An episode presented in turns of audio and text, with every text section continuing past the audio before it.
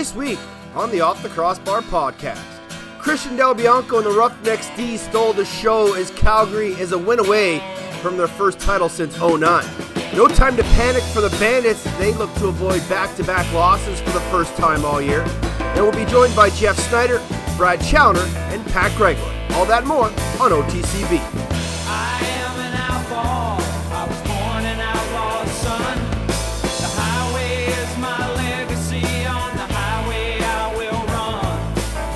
What is good, lacrosse fans, and welcome to another edition of the Off the Crossbar podcast here on SoundCloud and the Lacrosse Flash. My name's Teddy Jenner, and I hope you are excited as I am for Saturday night in Calgary as the Roughnecks look for their first title since 2009. And all their titles that they've won have been on home floor. So this will be another chance to celebrate in front of their home fans. They've beaten the New York Titans, they've beaten the Buffalo Bandits. Can they win their third title in franchise history? On the other side of the floor, can the Bandits avoid back to back losses for the first time all season? Only team that that didn't happen to. As they try to force game three back home next week, next Friday to be exact, in front of Banditland. If you want to get a hold of me at the show, you can email me, teddy.jenner at gmail.com, or you can find me on Twitter at off the crossbar. We'll be joined by Jeff Snyder, longtime Calgary Roughneck. We'll be joined by our friend Pat Gregoire, who joins us each and every week here on the podcast during the National Lacrosse League season. And also by the man riding shotgun to my driver's seat on Saturday night, calling the action for BR Live from the Saddledome, the one and only Brad Challoner. But let's kind of go back quickly and look back to game one of this National Lacrosse League final. And it took a very similar path to the Western final between the Roughnecks and the Mammoth, where it was a defensive showcase for the first half of that lacrosse game. And I really thought we were going to get to a point where we weren't going to see a goal for the first half. Then it really started to look like that.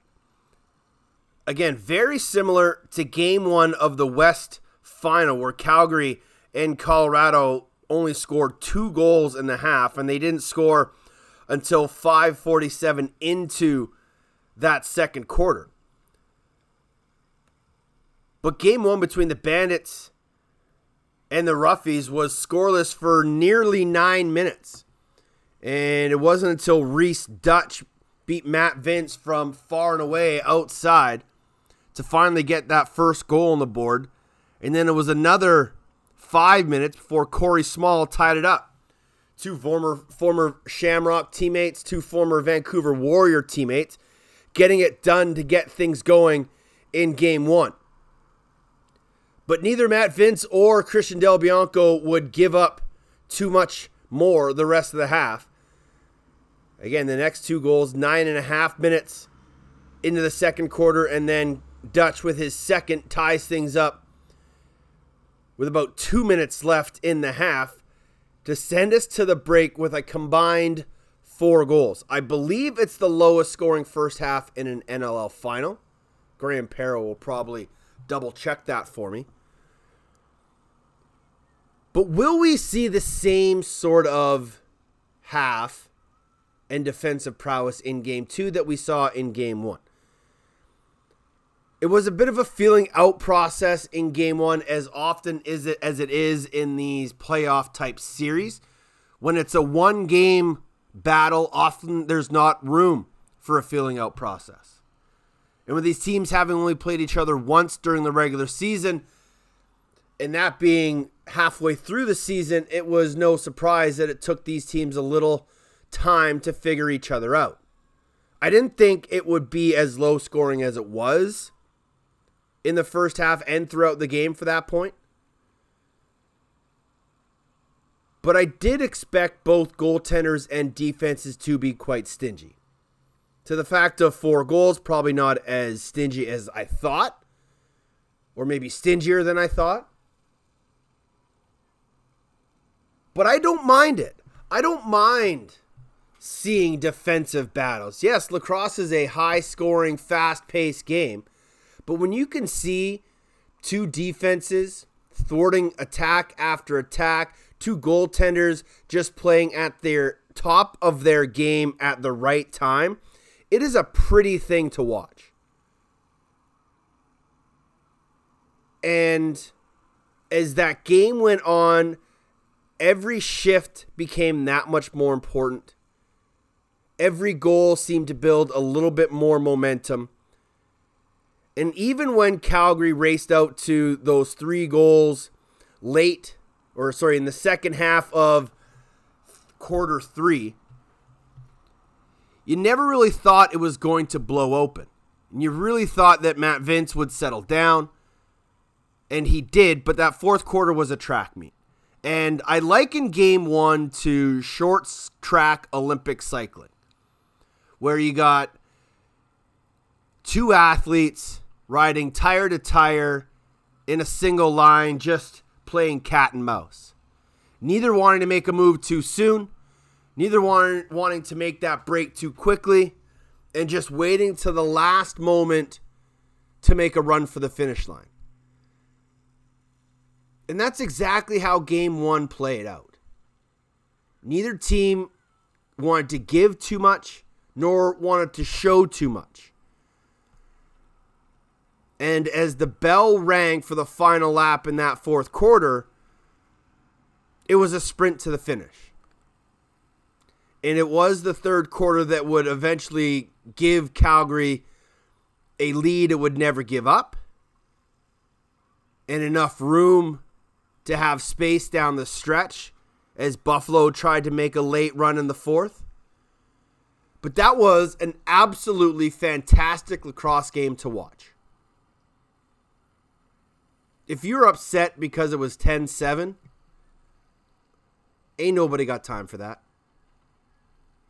This was a master class in lacrosse defense. It was a true thing of beauty to watch. And I expect game two will be very similar. We'll probably see a few more goals Saturday night in Calgary. I think the offense will have a little more success having some more defensive game tape to watch. But it was a very tightly called game uh, by Chris Williams and his crew, Todd LeBranch and Matt Garrison. I thought they did a wonderful job. They let the guys play. Only eight penalties called the whole game, four for each team, only four power plays throughout the whole contest.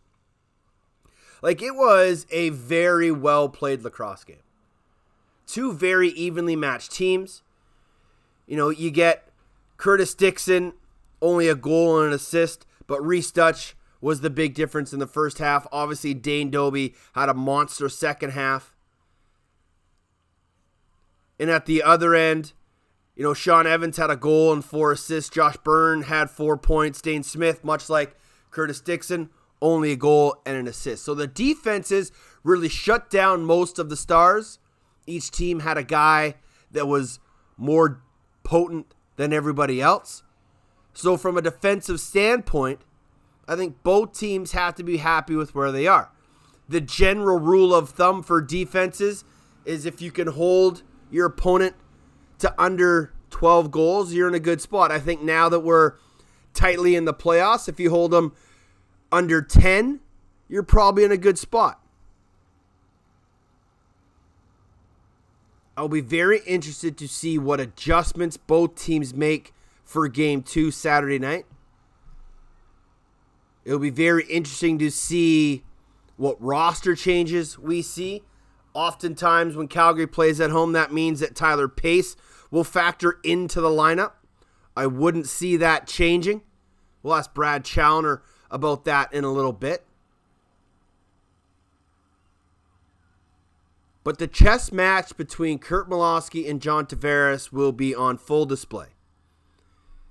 The head to head matchup between Christian Del Bianco and Matt Vinc will have all eyes on it. Both those goaltenders were absolutely phenomenal. Two different styles of play between the pipes, two different mindsets of the goaltenders, But one thing remains constant do everything you can to get your body in front of the ball and keep it away from the goal line. I hope, like I said, you're as excited for game two as I am. I'll have the call on BR Live along with Brad Challoner, Kayla Spies, and Ashley Docking. It will be a raucous night. There was just under 16,000 in Banditland Saturday. I would expect a very similar crowd Saturday night at the Rough House as the Bandits look to force a game three. As mentioned, Brad Challoner will be alongside of me with the call. I caught up with Brad earlier in the week, and of course, being two Metro type guys, we had to figure out what the heck we were going to be wearing to look so good on worldwide television. You got your outfit picked up, or are we, are we coordinating? How's how's this going to go down? Uh, my outfit is currently at the dry cleaners. I'll be picking it up Thursday morning. But so you're not going to let me know what the tie. Oh, oh, uh, I'm gonna go uh, blue on a blue suit, white shirt, red tie. How about you? Well, red hair can't do red tie because it's That's just true.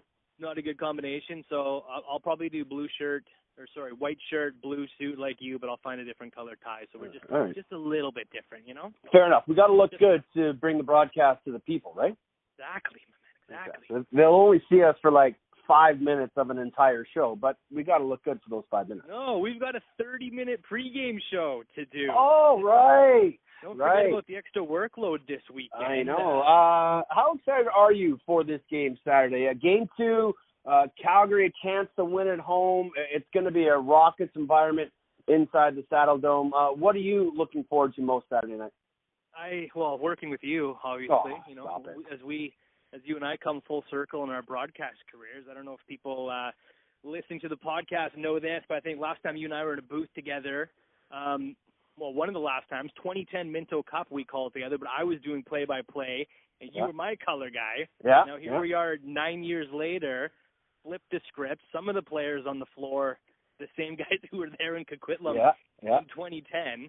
But um, yeah, besides the besides getting to call uh, call my second NLL finals and the butterflies that I'm having this week, man, like what a what a showcase for the league to have have these two teams in the finals. You know, the hottest team to finish the regular season in Calgary and the hottest team the entire regular season in the Buffalo Bandits and and two teams that matched up so well on paper heading into this one. What I love about these two teams is that they play lacrosse that the way I think the game is is supposed to be played. You know, they're physical, they're aggressive, uh, they're fast paced. They've got big physical defenders. They've got offensive superstars on both sides. But you know, coached by the legends of the sport in Curt Malawsky and and John Tavares and Rich Kilgour.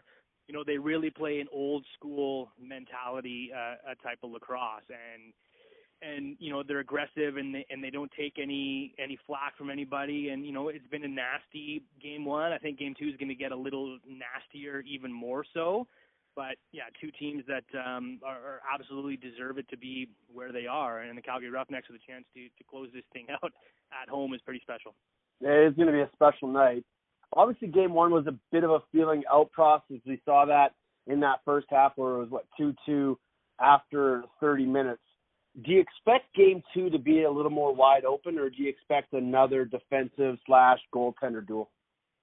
You know, I, it was a blast to watch that, and I know Mhm. some people want to want to complain and piss and moan about low scoring lacrosse games in playoffs, but I've I've been so entertained throughout this postseason in some of these low scoring affairs. But that said, this Bandits offense is is not going to put up another seven again. I think they're going to wake themselves up. They're going to make some adjustments. John Tavares is going to whisper some sweet nothings into the into the ears of the offensive players, and I, I do see this one opening up a little bit more. I don't know how much more. Christian Del Bianco has been the best goaltender on the planet throughout this postseason, so you know opening it up for Buffalo right now might be like ten or eleven. Uh, Mhm. to give themselves a chance to win this game, but I do think we're going to get a little more Buffalo offense in this one. This is a team that hasn't lost two games in a row all season long um, their first chance of really tasting adversity. And I do think we're going to see a, a bit of a more inspired Buffalo squad to, to open things up a little bit. So I do think the fans are going to get a few more goals this weekend. Well, I talked with John Tavares last week. We really focused on depth for both teams and how you can't really game plan for one guy because if you do, then the other four, five, six guys are going to kill you. But I think both defenses really did a good job in limiting um, Curtis Dickson, limiting Dhane Smith, and, and some of the top scorers to quality scoring opportunities. But now we look at, you know, Dane Dobbie put up six, Josh Byrne put up four. Uh, the defensive coaches are going to have to adjust, aren't they? Yeah, I th- I think so for sure. And you mentioned you mentioned Curtis Dickson there, and there there's not a chance where he goes two games in a row without scoring one goal. So, what kind of adjustments do you make if you do try to you know focus a little bit more on Dobbie? Well, now Dickson becomes the guy that's exposed. Mm-hmm. So I think you know the defenses both have to stick to to what they've been doing and, and just playing a, a focus a focused team defense because yeah anybody can go off on on any given night. So I don't know like the defenses to me for both games were were pretty good, and I think Calgary needs to stick to the exact same system that that's been working so well. They've been clogging the middle, forcing Buffalo to take the bad shots, and giving Del Bianco a chance to save things. And and in Buffalo, there's events. If there's any adjustments down there, it's uh, it's it's fixing the holes down low. A lot of the goals were Dane Dobbie crashing the crease. The Dickson one was right on top of the doorstep. If there's an adjustment for Buffalo, I think it's it's it's taking away those crease opportunities and mm-hmm. forcing a lot more outside shots for Matt Vinc to face. That's the only tweak really I see coming there. But yeah, as you said, like six players uh, can go for these two teams at, at any given night. So you know, I think Calgary's going to stick to the system, and and Buffalo with some minor adjustments uh, has a great chance of bouncing right back.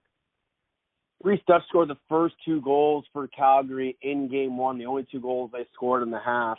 Um, this isn't a, a rain on the Vancouver parade, but how different would his season be had he stayed in Vancouver? Do you think? That is a tough call. Good question, man. Um, you know, he if you look, he's only nine points above this year where he was last year, which was his career low last year. He he, he bested by nine points. Um, Vancouver had a good season, and mm-hmm. could they have gotten past Colorado with Rhys Duch in the lineup? You know, that's that's an inevitable. Um, you know, he could have, but what would Keegan Ball and Jordan McBride's seasons have looked like if Rhys Duch stayed in Vancouver? I know we've been hearing it online all all season long, and definitely into the postseason here about how could Vancouver cut Rhys Duch go and and not get anything back in return. Heck, even if he sat on the sidelines for a year and they lost him in free agency at the end of this one, they would have got a compensatory first. But you know, they released Rhys Duch because it was an entire culture shift and an mm-hmm. entire change in Vancouver. It wasn't against Rhys Duch as a person. They knew they could probably get another 20, 25 goals out of Rhys Duch, which would have put him right up there with with the best scorers in Vancouver this season. But they didn't want him there. It was gonna be a fresh start for Vancouver, and gave him a fresh opportunity to get a fresh start in Calgary. And man, mm-hmm. is he absolutely flourishing and, and and in a great spot with the Calgary Roughnecks right now. And he's blanked in the first two games and then scores two monster goals in the final. And I read somewhere this week that that Mouse pulled Rhys Duch aside and said, "We brought you in for for these big games, and you know it's a real chance for for Rhys Duch to shine." So yeah, Vancouver season probably would have been about the same they might have used a couple more Rhys Duch goals, but I don't even think you can really, you know, hypotheticals are a tough thing to yeah. to kind to kind of do. And I know why Vancouver released Rhys Duch, and I'm happy to see him doing what he's doing with Calgary right now. 100% agree, Brad. Um, the goaltender duel is obviously one that we're going to watch closely. Uh, we kind of knew it was going to be a duel heading into game one. I would imagine Matt Vinc will be even stingier in game two. Um, does he still get a bit of the edge in this series, being the more experienced goaltender? I, I don't think so. As, as weird as that might be to say, based on what Christian Del Bianco has shown us in the last, you know, 365 days, had Del Bianco not just come off, well, not just now, but you know, just under a year removed from from winning his second Minto Cup with the Guillemets, this is a kid who's played in some big lacrosse games, and I've mm-hmm. seen nothing from CDB over the last couple months that tells me that you know he's going to collapse under pressure at home with the biggest game of his NLL career lineup. I just I just don't see that happening. And we know Vino's got you know six Champions Cups or six NLL Finals appearances and and all the rings and the greatest goaltender ever. Um, but the way that Christian Del Bianco is playing, I think this is an even split. I don't think Matt Vinc has an upper hand tomorrow night. I think this is a, or sorry, this weekend. I think this is a, a very special goaltending matchup in a special scenario. And I think from what we've seen from Christian Del Bianco, I think these two guys are are the two best in the world heading into the heading into the second game of an NLL Finals, and I think it's I think it's even. I don't think Matt Vinc has an advantage over Christian Del Bianco on Saturday night. What is going to be the advantage for the Buffalo Bandits Saturday night? I think they've got to get a little meaner.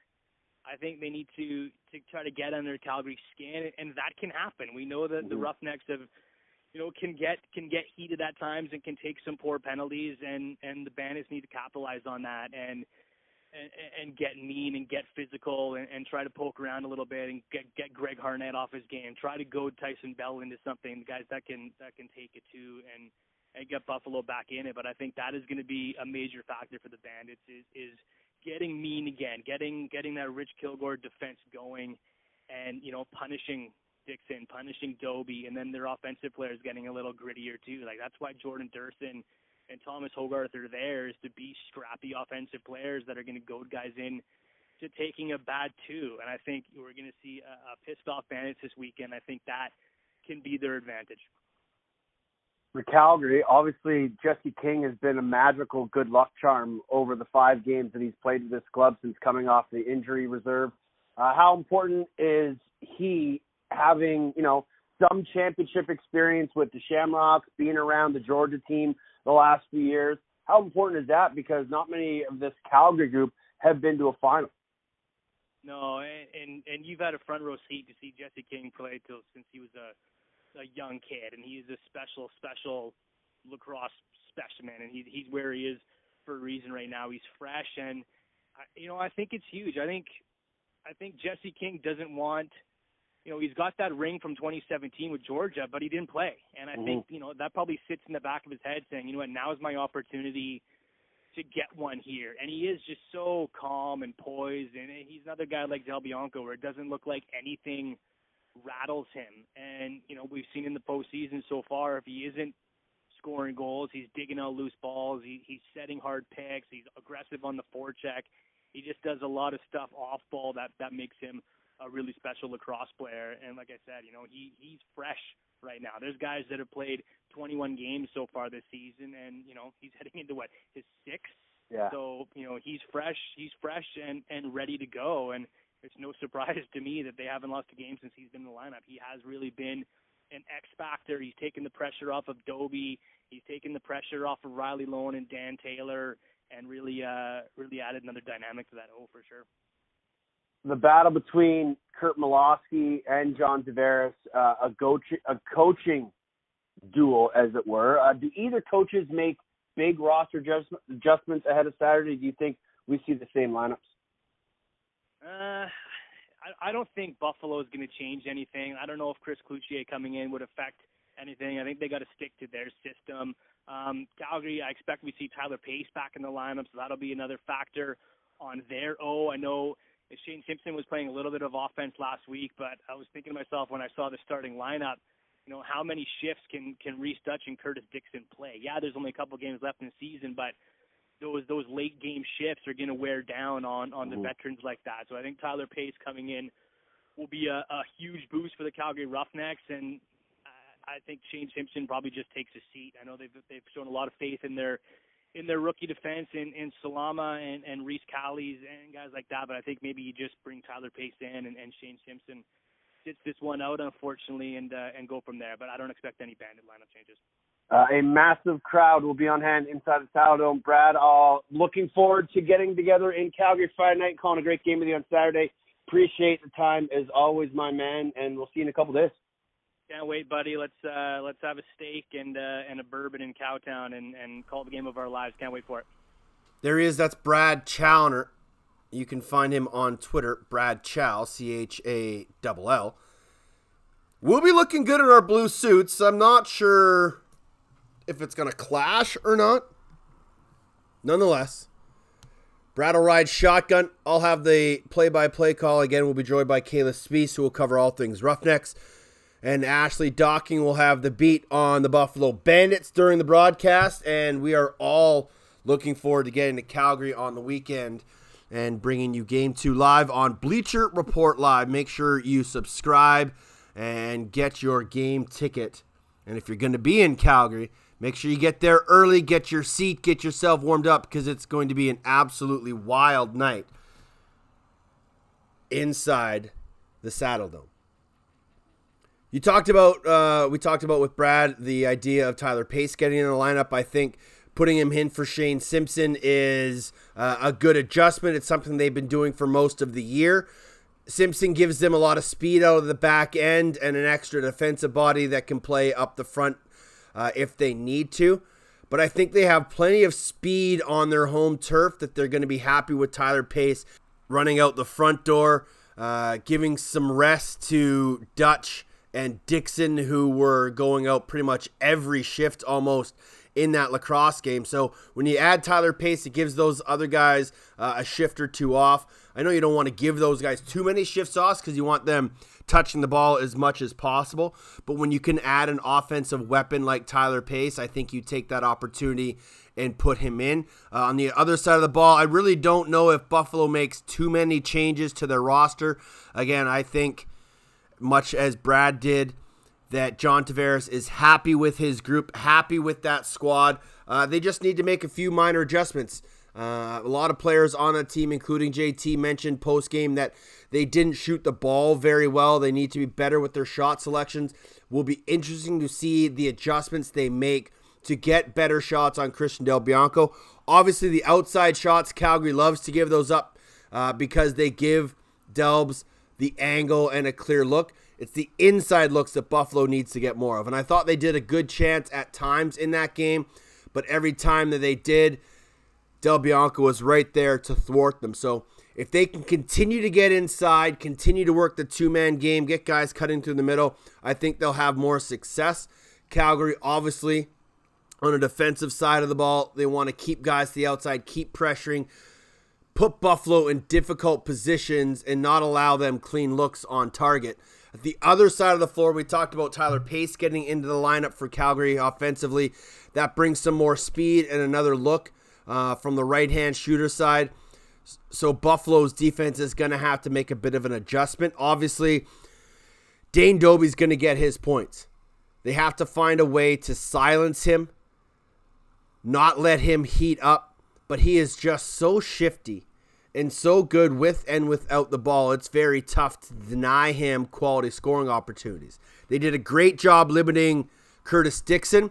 I don't think they're going to be able to do that two games in a row. They're just too talented and too deep offensively to have Curtis Dickson not score multiple goals. But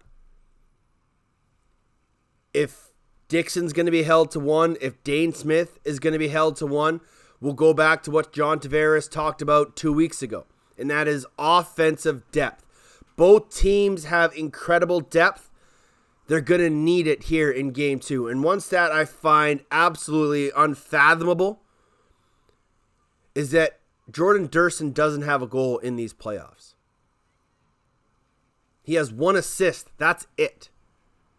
If this Buffalo Bandits team is going to be successful in game two, they are going to need guys like Durston and Hoggarth. Uh, they're going to need Ian MacKay to chip in. They're going to need their depth guys to put up numbers. If you don't get depth scoring, you're going to have a long night. So it'll be very interesting to see the adjustments JT and Rusty Kruger make out the front door for the Bandits, just trying to find a different game plan to get guys to the middle of the floor, get shots on target, create transition chances, because that's another area where I think the Bandits struggled early on. Obviously, late in that game when it turned into a bit of a track meet in that fourth quarter, the transition opportunities became a little more apparent. But if Buffalo is going to have success, they got to get to the middle of the floor, they got to have depth of scoring, and they got to score in transition. Every week, we take a peek around the NLL. So many stories to tell. Let's hope our guest gives us more than stats. It's time for a chat with Smoke and Pat. Pat Gregoire is back on the show for at least another week talking National Lacrosse League as we have a chat with Smoke and Pat. T, how are you? Doing good, buddy. Doing good. Uh, you know, we we we talked about how uh, we could see the game going two different ways. Uh, either you know these two high uh, you know high powered offense could go off, or we could see a defensive and goaltending battle, and that certainly was the case uh, in Game One. And I know you and I being uh, fans of some some nice tight defense, uh, that was fun to watch. I thought it was fun, and um, I've likened it to a short track Olympic cycling race where the two guys just kind of go as slow as possible for like the first three laps and they're just riding each other's tail Yeah. and no one's really making a sprint for it and then in the last 50 meters of the game it's just an absolute horse race and Yeah. that's what game one was to me it was you know, zero zero it was two two uh calgary outscored them three one in that third quarter but that fourth quarter was just an absolute track meet do you think we kind of see the same sort of game where it's a feeling out process and then it's just whoever can score last? You know what? I, I think maybe that's how Calgary will want to dictate the game. Uh, but I think uh, the Bandits, the way that they saw the game unfold and uh, the way that they kind of, you know, came out at the later stages of the game and really started to push transition and really started to play a little more of an up-tempo game. I think they saw some success there, and I think that's probably the route um, that they're going to want to take. Uh, but at the end of the day, it is still playoff lacrosse. Um, it's a an elimination game for the Bandits as well. So, uh, you know, those sticks might be held a little tighter, and those mistakes um, become more and more costly. Uh, but I think at the end of the day, I think the Bandits have to play with that do or die mentality and, and really, really go out there playing like you know their lives are on the line here, and, and really set the tempo and not let another team uh, dictate how the game is going to go.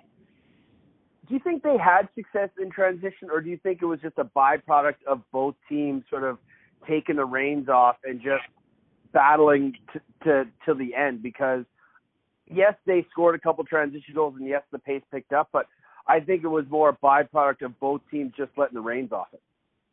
Right. You know what? And I I honestly didn't really even think of it that way until you said it, and I think maybe maybe it's a little bit of both. But I do think though, um, when the Bandits did play their best lacrosse, obviously, uh, you know their offense is clicking at all cylinders. Um, you know they have their top guns. Um, you know obviously the Dhane Smith, the Shawn Evans, uh, you know, the Josh Byrnes, the list goes on and on. Those guys are really humming the ball along. But in some of those games where a few of their top guys were held scoreless, uh, it was their transition game, you know, that allowed them um, to kind of dig themselves out of little ruts. Uh, it was never really a slump for any of these offensive players or uh, them as a unit. Uh, but there were stretches of some games where the offense, for whatever reason, the ball wasn't sinking for them and things weren't going their way, and the Bandits really allowed, uh, you know, their, you know, the big guns on the back end, you know, the fast, uh, athletic young legs that they do have, uh, kind of have their own um, effect in the game, in the offensive game, and I, I, I do see what you're saying there. Obviously, the reins are off. It's more of a run and gun um, style of game. Uh, but I think the Bandits might maybe take off the reins a little bit of their D guys and allow the Priolos, the Spangers, uh, the Ethan O'Connors, all those yo- you know all those young guys on the back end to push the ball and try to be creative. Uh, you mentioned Ethan O'Connor. How much of a backbreaker and a momentum change was Oh. that two goal swing of having his goal called back and then Dobbie's goal at the other end?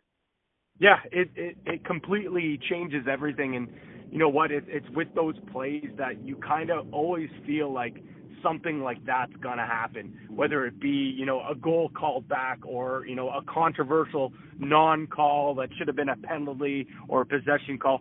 It just always seems, especially in the big games, um, that happens, and that also is a little bit of a testament to the way um, that Calgary has had their season, and especially down the stretch, it just seems that you know their top guns, their big players, and obviously, like everyone keeps saying, which I think it's going to be true, the MVP Dane Dobbie uh, capitalizing on other teams making mistakes, Mhm. uh, and that's exactly what happened. And I know it's not really a mistake; it's more or less a, uh, you know, just an inch, not even, uh, of a mistake that goes the other way. But you exactly nailed that on the head. It's absolutely backbreaking. Um, and at that point in the game, it's tough to rally around, and uh, that almost seemed like it was the nail in the coffin for that for the game. I'm going to ask you about Dane Dobbie in, in a minute, but we got to focus on Christian Del Bianco and the Ruggers defense, or the Riggers defense. Uh, the past two games that they've played in the playoffs, they've shut down the Colorado offense in the West final. They shut down Buffalo's offense in game one of the NLL final. What has this defense done to take their game to another level? You know what? It, it really has been a combination, and you can't really, you know, praise Christian Del Bianco without praising the defense, and you can't praise the defense without praising Christian Del Bianco, and you can't praise either of them without praising, you know, Curt Malawsky and that uh, that bench.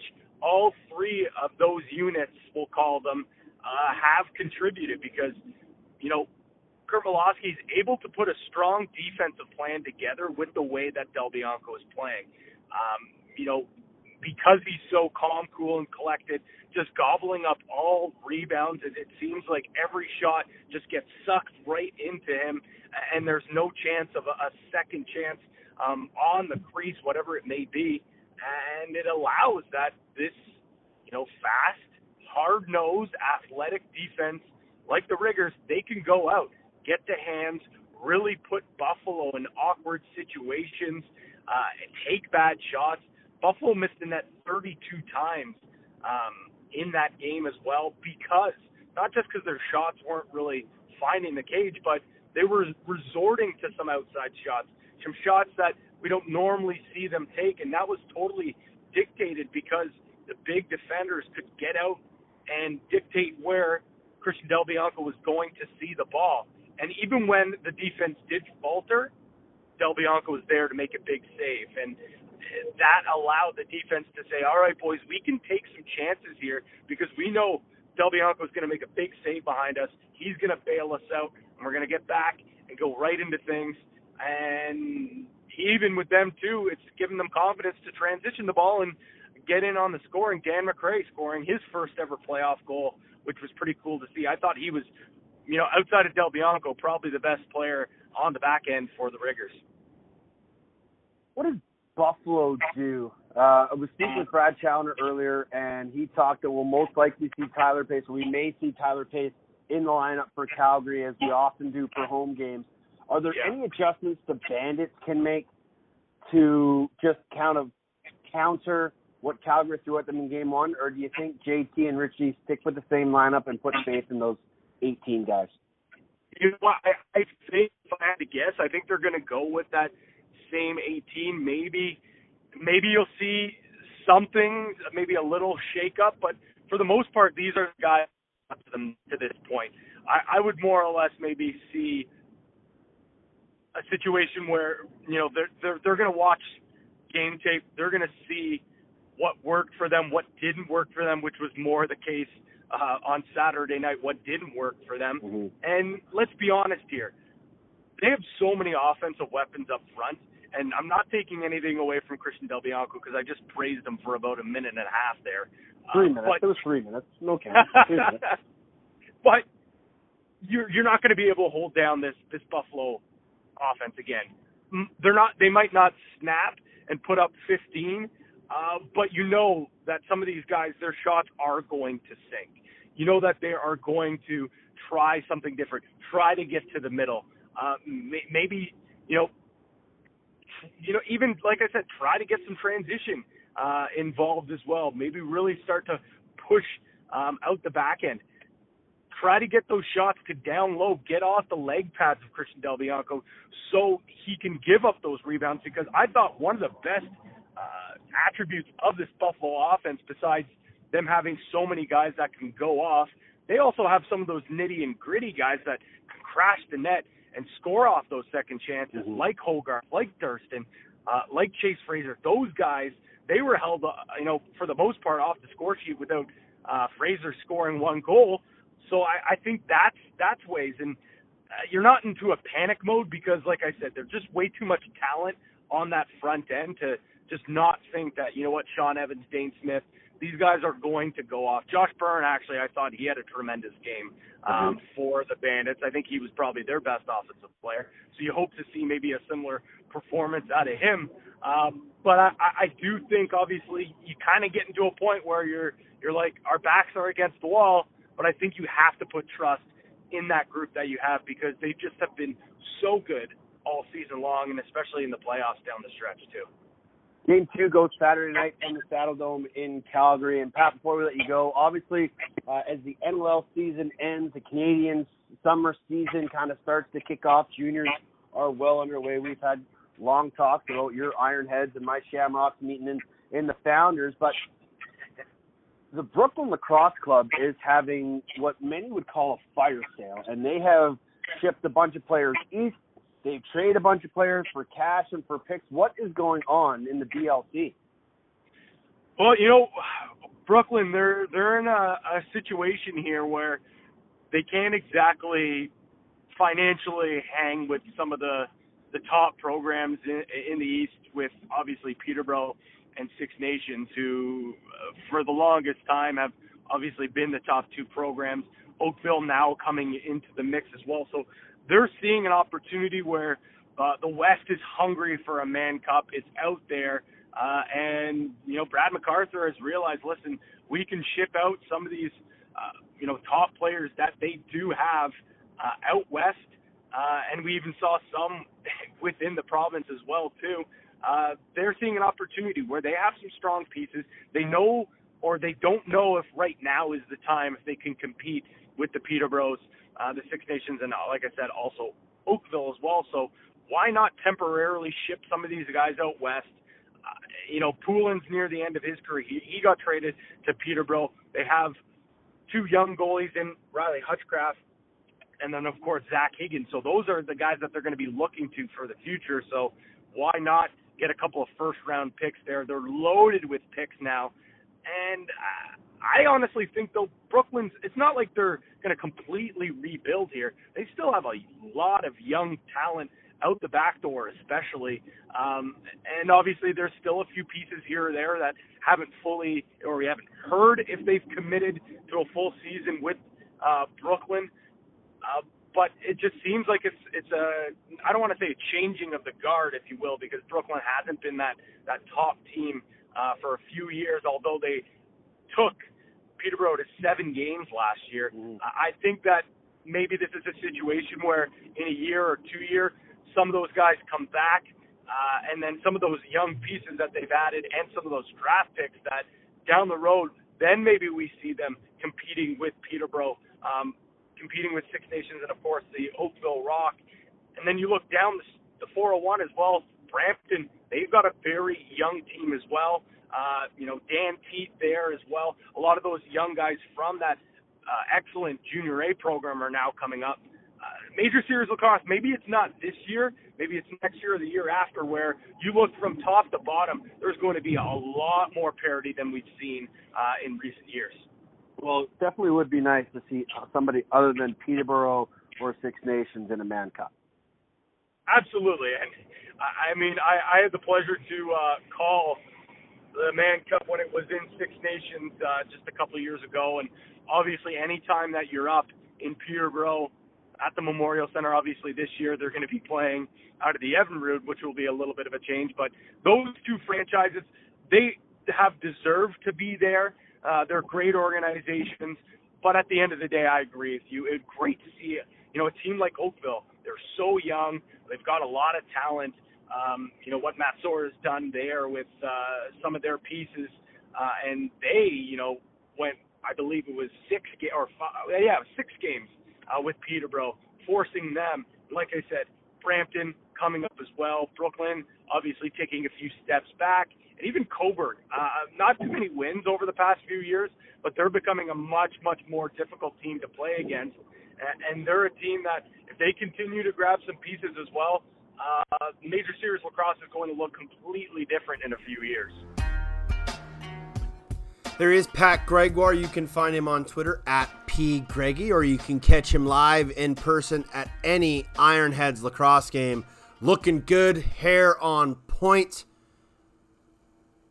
and doing the good duties of coaching the next generation of National Lacrosse League stars and Major Series stars. Maybe even some WLA stars. Speaking of the WLA, kicks off Thursday night. New Westminster taking on Langley. Another summer season out west kicks off, and we talked a few weeks ago about the number of players from the East Coast that are coming west. There could be more as the season goes on with transfers and everything, as this is a Western Mann Cup year. So, be always, always be interesting to see who makes their way to the beautiful West Coast for a summer of sunshine, ocean, mountains, and quality lacrosse in not so hot arenas. So let's keep for our focus on game two now. In Calgary, we've talked about it. It's going to be a wild night. And if you're the Buffalo Bandits, you have to find a way to take the Roughnecks crowd out of this game early. And if they can do that by getting to Christian Del Bianco, solve him early, get a few goals, take the crowd out of it, I think they'll be in a very good spot.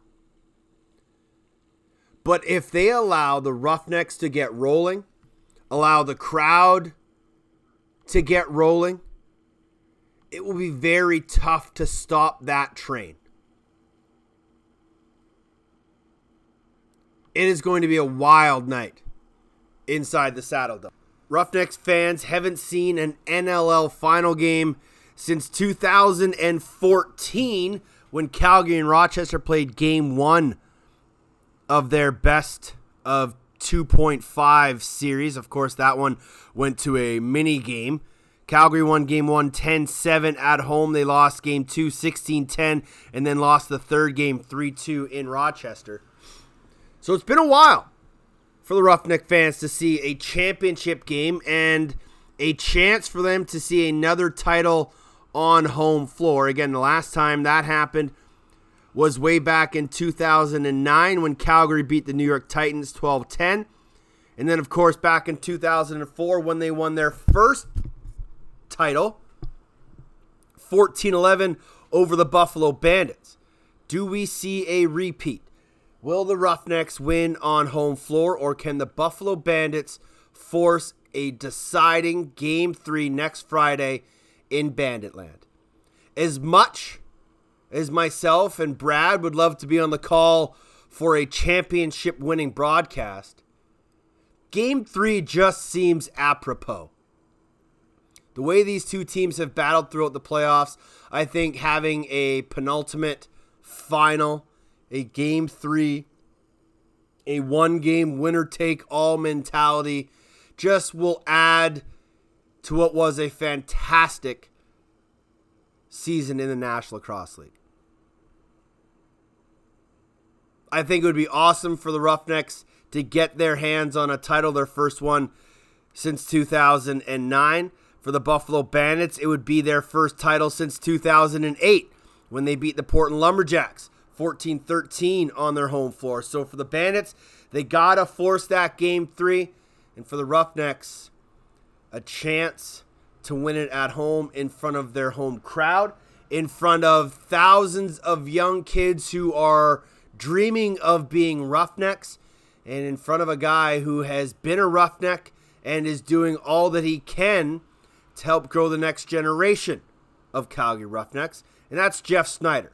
He and his brother Bob have done an incredible job with the Elevate lacrosse program in the Alberta area. They continue to develop young talent, they continue to put young men throughout U.S. colleges, and they're starting now to see the turnover of their hard work and bringing future Roughnecks, current NCAAers, and turning them into current national lacrosse leaguers. It has been an incredible journey for both the Snyder brothers, one that's seen them receive recognition within the province of Alberta, and they just do a wonderful, wonderful job growing the game, teaching it the right way, creating talented young men and women, and just supporting the game and having a lot of fun doing it.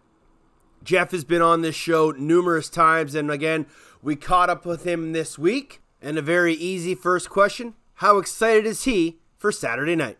you know, number one, it's it's great for lacrosse in Calgary, and and you know we're super invested in that, and and uh, um, you know I, I I love the buzz that's going on right now. Um, you know, Calgary Sport Entertainment's done a great job with what they've done here with respect to you know the Hitmen, and the Roughnecks, uh, the Stamps, and the Flames. Um, You know, the, the the the organization is very successful. They put a lot of work into it. The, the you know the the staff there and the executive and the team and and it's just exciting to see. Um, you know, and I'm also excited for a lot of the guys on that team too. So, Yeah. um, you know, it's nice to see them uh, have some success. And you know, I'm, uh, you know, I wish uh, I wish I was out there with them, but um, you know, super happy that uh, that you know they're out there uh, doing what they're doing, and and you know, right now in a in a serious position to uh, you know to put an NLL championship over their heads this weekend. How much do you miss the game? Oh man, every day. Um, you know, it's uh, it's tough too. It's you know, I'm in, in great shape and and feeling really good, and and uh, you know, had a had an awesome summer last year with Team Canada, but um, you know, it's uh, it is what it is. Um, you know, it's uh, it, it's fun watching the guys. It's fun watching the team be successful. Um, and in the same breath, um, you know, you wish you were out there too. But um, that's life, man. You can't have everything you want sometimes. So should I give Reggie Thorpe your number? yeah, you know what? You should. But I, I might have to. Uh, I, I might have to give uh, Coach Thorpe a call. I'm. He's coached me once before, so I'm not sure if he'd be too keen on doing it again. uh, you and your brother are doing great stuff uh, with lacrosse in Calgary. How is your program going? Because I know it's just continually evolving. Yeah, we're super excited. Um, you know, we we put together a, a really cool partnership with the Calgary Roughnecks this year. They came on as the presenting sponsor of the Elevate Classroom Lacrosse program. So, um, you know, they man, they gave away uh, to to every student in the program that participated in uh, in 2019 when we got going. Uh, received two tickets, so they gave away 51,480 tickets this year uh, to kids in the community, which is awesome and uh, and we saw over 30 over 32,000 uh, since September this year, which is great. So introducing the sport, we've got guys like Dan Taylor, um, you know my brother Bob, uh, a guy by the name of Merritt Bailey, he played at Seton Hill, and a guy Kyle Burrow. Kyle's got a PhD, and uh, he can't. He's trying to get to the states, but he's he's helping us out in the classroom right now, and it's it's really cool. We get calls every day from parents that are are looking to find out information on. Uh, on how to get their kids playing uh, this incredible game. And how does the growth continue? Is it just are you seeing hockey kids transfer over to lacrosse? Are you seeing baseball kids? Are you seeing kids who've never played sports in their entire life? All of the above. Um, Yeah. You know, you're seeing the diversification. Our programs that we run, you know, we're running programs 12 months for the year, whether it's a grassroots lacrosse program, um, whether it's Calgary Field Lacrosse and an introduction to get into Calgary Field Lacrosse or Calgary Field. Uh, we run uh, we run the coaching component of that organization, which is great, and and we do all the on-field stuff for Calgary Field Lacrosse, or whether it's uh, elite level programming and kids that are off to the NCAA. Um, you know, our practices we only practice twice a week, um, and and are very very keen on kids doing multiple sports. Uh, it's a big part of um, you know success right now at, at every level. You look at the Penn State lacrosse team, like man, their their entire team was multi-sport athletes, and you know they had an you know they had an incredible year, and and uh, you know we're looking to to do the same just with um, you know with the diversity in sport here. So we see we see kids that are are picking up a lacrosse stick for the first time, um, to kids that are uh, you know kids that are looking to diversify and get involved in different sports. How many kids do you have down in the states right now in college? Do you know off by hand? Oh man, I think we're upward upwards of 40 right now. I'd have to dig into the exact numbers. I'm sorry I wasn't prepared to answer that question. That's all right. But, um, to put it this way, in 2018, just 2018, we had 27 kids commit to college, um, which Just is our biggest year yet. Wow. Committed 27 Wow. in in 2018, and the year before that was 11. So, um, you know, we're uh, we're pumped, and and that's the big thing about what we're doing is is there's a home for everybody. If you've got the work ethic, and that's kind of the way that we look at what we're doing with our program is is we try and we kind of treat it like you know BUD/S for the Navy SEALs. There's selection for you know the Australian military is is what they call it. Same sort of component. And and the idea is is that if you have the character and the compete level, um, you know, to survive the program, and and you're a good student, you know, there's no reason that you can't find a home in the NCAA, whether it's Division One, Two, or Three. Um, you know, the idea is to to help kids uh, pursue uh, you know NCAA sports and, and post secondary education on the platform of of, uh, of lacrosse and and instilling you know qualities that um, you know I think that lacrosse maybe hasn't instilled in the past. Um, And I think you know Brody Merrill's doing such a great job of his program. Um, you know you got guys you know we you know, obviously a, a bit of a different situation. You got Darren and and uh, Chris McKay doing what they're doing with Claremont. Um, you know and for us it's it's more than lacrosse. It's about you know being good citizens and what it takes on a ground level to do that, coupled with you know hard work and battling adversity and uh, success and failure, and ultimately becoming you know a young man or a young woman that's prepared to go to university and compete for a spot and, and perform in the classroom and and you know in the in the student body as well, socially and culturally. You know that's important too. Um, so you know, we're using lacrosse as a tool to help instill these values in, in young men and women, and uh, it's super rewarding at the end of the day. You and your brother are incredible role models within the province of Alberta. How special was it for the two of you to get the Board of Education Legacy Award, knowing all the work you guys do to help these kids better themselves? Uh, it was a huge honor. Um, you know, we grew up in the Calgary Board of Education system. Um, it's arguably one of the best public education systems in the world. Um, you know, kids out of Alberta, and you know, there's kids in BC, kids in Saskatchewan, a lot of Canadian kids um, get a boost in terms of their weighted average uh, in correlation to their SAT and and their converted uh, GPA. And you know, Alberta student athletes are among you know some of the top uh, in, in the world in terms of their conversion rate. So, you know that that's that's a testament to what the Calgary Board of Education is doing in terms of a you know a public system. Um, and you know, for us to be recognized, it was it was super flattering. We you know we go back to Captain John Palliser, which is the elementary school, and we go back every year. Um, Yeah. You know, we volunteer there and and uh, and and get set up to go back to the school where we were introduced to lacrosse um, in a gym class. So uh, you know, for us, it, it's come full circle, and and we're really proud of it. And um, you know, I think Bob Bob deserves the majority of the credit, man. He's he's on the ground, the, you know, the majority of the time, as is Dan Taylor, um, introducing the sport to the kids around the around the community and around the city. And um, you know, it's just it, it's really special for us to be able to go back and and and give back on and, and create kids. You know, we. We were, we were, I was a punk kid running around in the fifth grade and someone put a lacrosse stick in my hand and now I'm talking to you. So Yeah. um, you know, it's uh, it's pretty special, and, and we're very proud. You're still a bit of a punk kid, though, aren't you? Inside.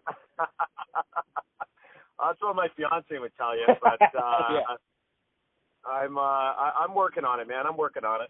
You're doing a great job. Uh, let's kind of focus back on the Roughnecks before we let you go.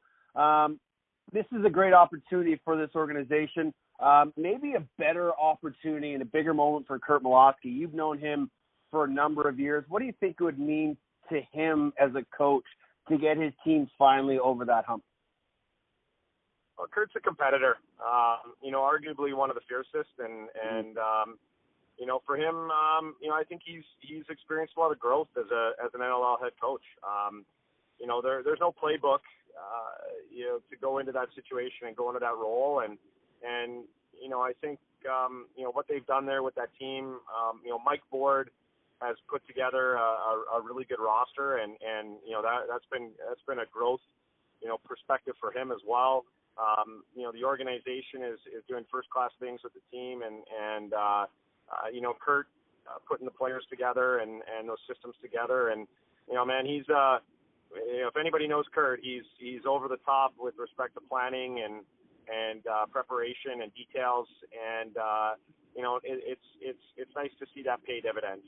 Um, you know, he's worked really hard, and and I know that he, uh, you know, nothing would make him prouder than to, you know, than to to coach a team to a championship. He won one, um, you know, late in his career, um, and and I think it would mean a lot to him to, you know, to be on. Uh, you know, be standing up on the bench and, and leading that group to a championship, I think would mean, uh, you know, would, would likely mean more it would likely mean more to him doing that as a coach than it did as a player. I know that he'd probably never tell you that, but I, I would imagine that that um, you know if they if they got this over the finish line, that would be you know one of Coach Malawsky's uh, you know proudest moments, and and um, you know I'm uh, I'm I'm rooting for him and and hope that uh, you know hope that the boys uh, step up in battle.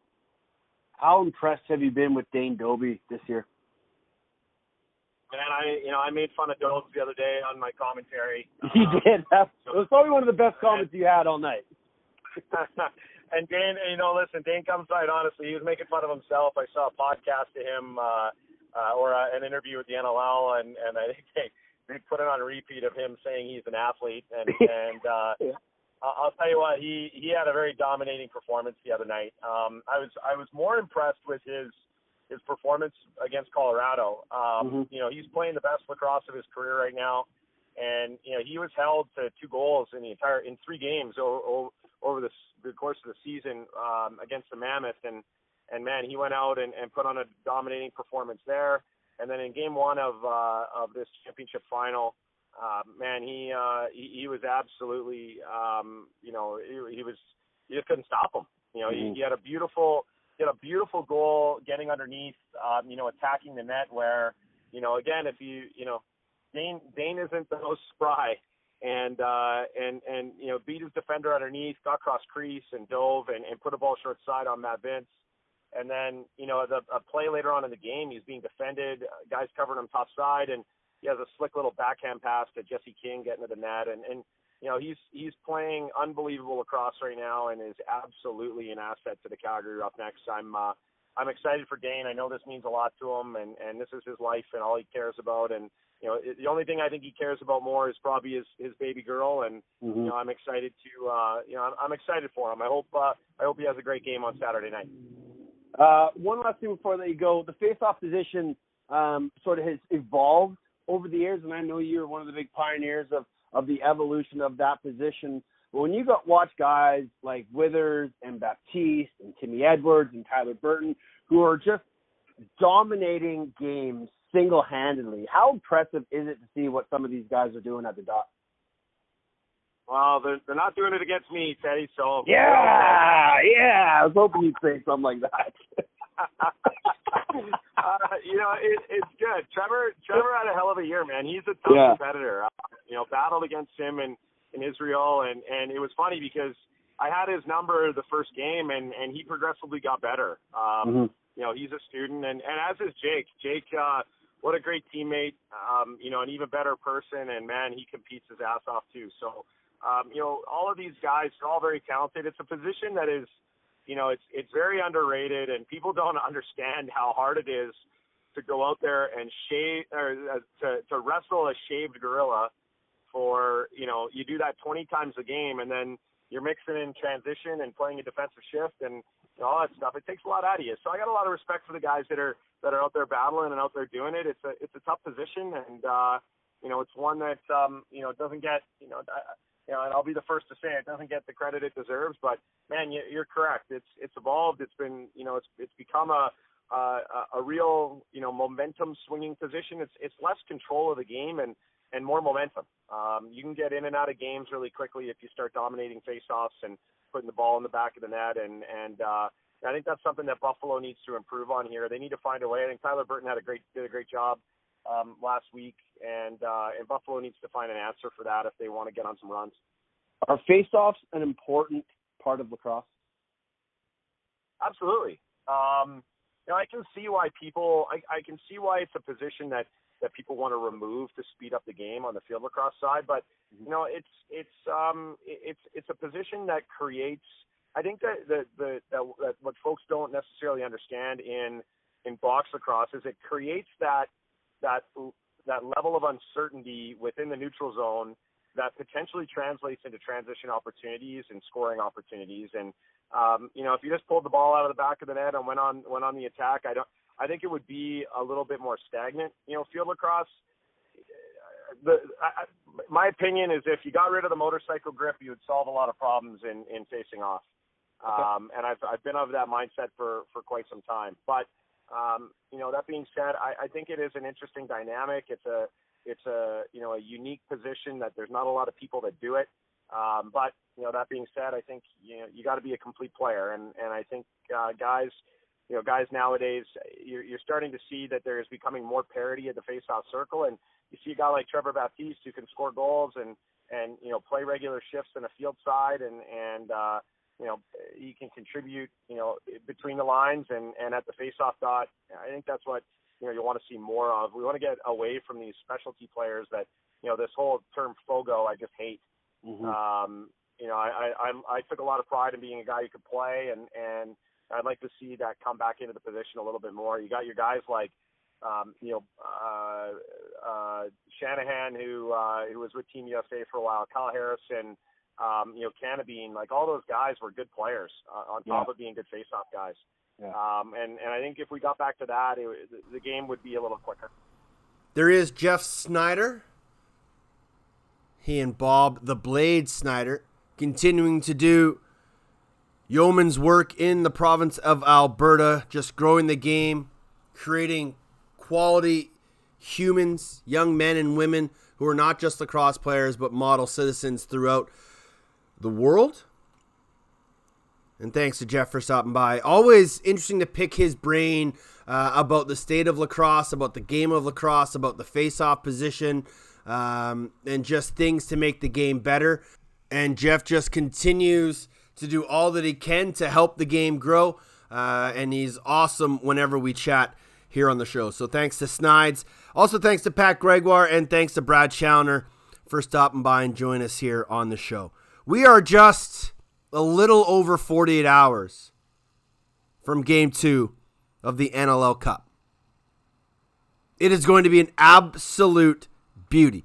BR Live is where you can watch it. If you are in Calgary, you might want to hurry up and get some tickets. They are going fast. Again, Brad Challoner, myself, Ashley Dawkin, Caleb Spees will have the call for you on Bleacher Report.